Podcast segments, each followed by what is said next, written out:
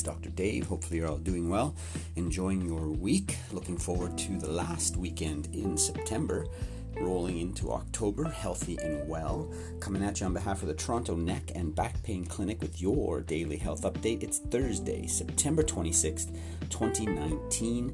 It's going to be a good day with our six areas of health and wellness. We're going to look at cognitive impairment risk factors how to keep your cognition strong for the rest of your life. We're going to talk about older adults who are most likely to be scammed and uh, who they're most likely to be scammed by. You might be surprised by who that is. High protein bedtime snacks are not a problem for active women on our diet and nutrition point.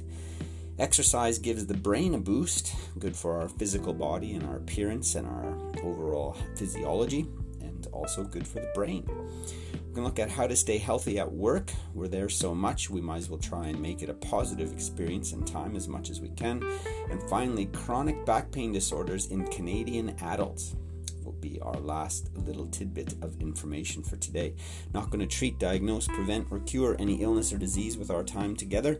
However, we may just share something based on the latest research and literature that helps you make a different choice, decision, or take a different action step today with your health and wellness.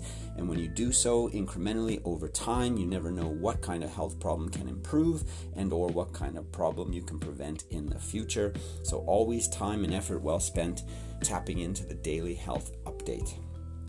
According to a recent study in which researchers monitored the brain health of over 2,600 seniors for 10 years, the following factors are associated, associated with an elevated risk for cognitive impairment low education attainment, no spouse, low economic status, low social engagement, reduced physical function, and low fruit and vegetable intake.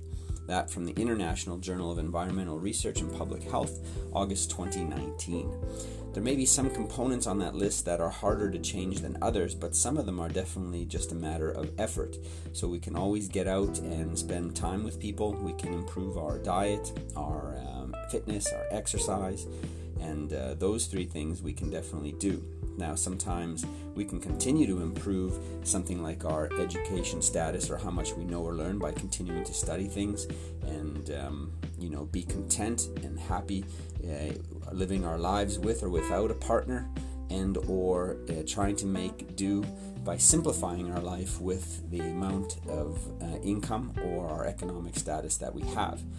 So some of those things, may, depending on where you're at in life and what time or stage you're at, may or may not be as modifiable as the others, but the others can probably make up to some extent for some of the ones that are harder to obtain if time has gone by. But according to the International Journal of Environmental Research and Public Health, August 2019, those are the key factors to keeping that uh, cognitive function, your brain status high.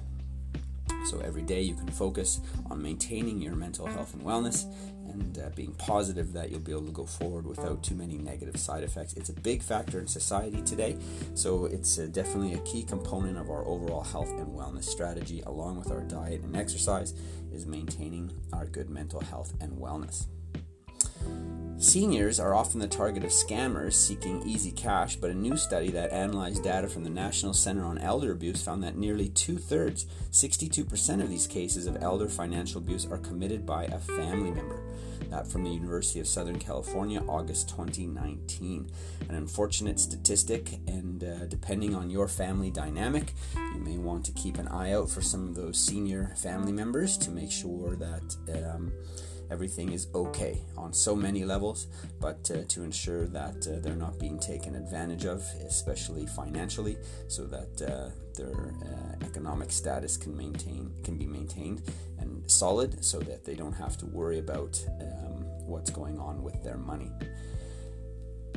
In this study, another study today from the Journal of Nutrition, August 2019, researchers observed that female weightlifters who drank a protein shake 30 minutes before bedtime did not experience any differences in overnight local belly fat metabolism or whole body fat burn when compared to participants who did not drink a protein shake prior to sleeping.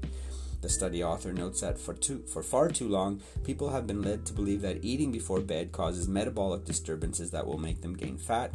However, the data simply does not support this when the food we choose to eat before bed is protein based and small in size. Some um, dietary guidelines, some proponents of how to eat and when to eat will tell you that um, carbs are not bad, but they should probably be ingested earlier in the day so that it fuels your body for energy. But then, towards the end of the day, when your body's into the more of a repair state, protein should be more of the focus, perhaps. And in this study, having some even close to bedtime has no negative consequences on gaining weight. New research suggests that a single 20 minute session of aerobic exercise can lead to short term improvements in connectivity between the medial temporal and the parietal cortex and prefrontal cortex, which are regions of the brain involved in cognition and memory. That from the Medicine and Science in Sports and Exercise Journal, August 2019. So, getting that uh, short session of even uh, low to moderate intensity doesn't always have to be high, comes with some health benefits. There's physiological benefit, heart and lungs for sure, but also um, a good boost to the brain. So, fit that exercise in today and eat healthy and well. Harvard Medical School offers the following suggestions for staying healthy at work avoid stress eating, avoid sugary drinks and salty snacks, bring nuts, fruits, and vegetables to work. When possible, stand up while working, walk around, choose the, ch- the stairs instead of the elevator, and have a sense of humor as it's associated with better cardiovascular health. Good job, Harvard Medical School, August 2019. Some good suggestions there to navigating your workplace environment in a healthy way so that even if you really sat down and created a strong strategy, going to work can give you an environment where you're actually protected from doing some of the things that aren't good for us, like not eating well or being too sedentary. If uh, you create a strategy around what you're doing every day, you can actually go to the workplace and be healthier for it by staying busy and uh, being productive and uh, making good use of that time while you're working. A review of nationwide health data suggests that about 18% of young and middle aged adults in Canada suffer from a chronic back disorder. Further analysis showed that the risk for a back disorder increases with age, and the risk is also higher among women, rural dwellers, and sedentary adults. Doctors of chiropractic treat many back disorders in their practices with the use of spinal manipulation, exercise, and nutrition. That from the BMC Public Health Journal, August 2019. About four out of five people in North America will experience back pain at some point in time, and um, about 40% of those, 80% of people, will develop chronic back pain. So this is young and middle aged, but if we take into account the entire population, 18% here from chronic back disorder, but statistically across the population, it could be as high as a third. About 30% of the population has some kind of chronic back pain. So, getting that back pain assessed, getting things sitting and moving better is always a positive thing to do, and um, that will help with you staying healthy at work as well. Because all that sitting and/or perhaps some more physical work, depending on what you're doing, can also impact your back. Exercise, of course, is good for the back, but also good for your brain. Getting that uh, protein in to help your body heal in the evenings is maybe a good idea for you. Of course, with all these suggestions, make sure you consult with a healthcare provider to get things customized, individualized, and personalized for success. Watch out for the senior members of your family and their financial health and wellness because that does spill over into their overall health and wellness, as does our mental health and wellness.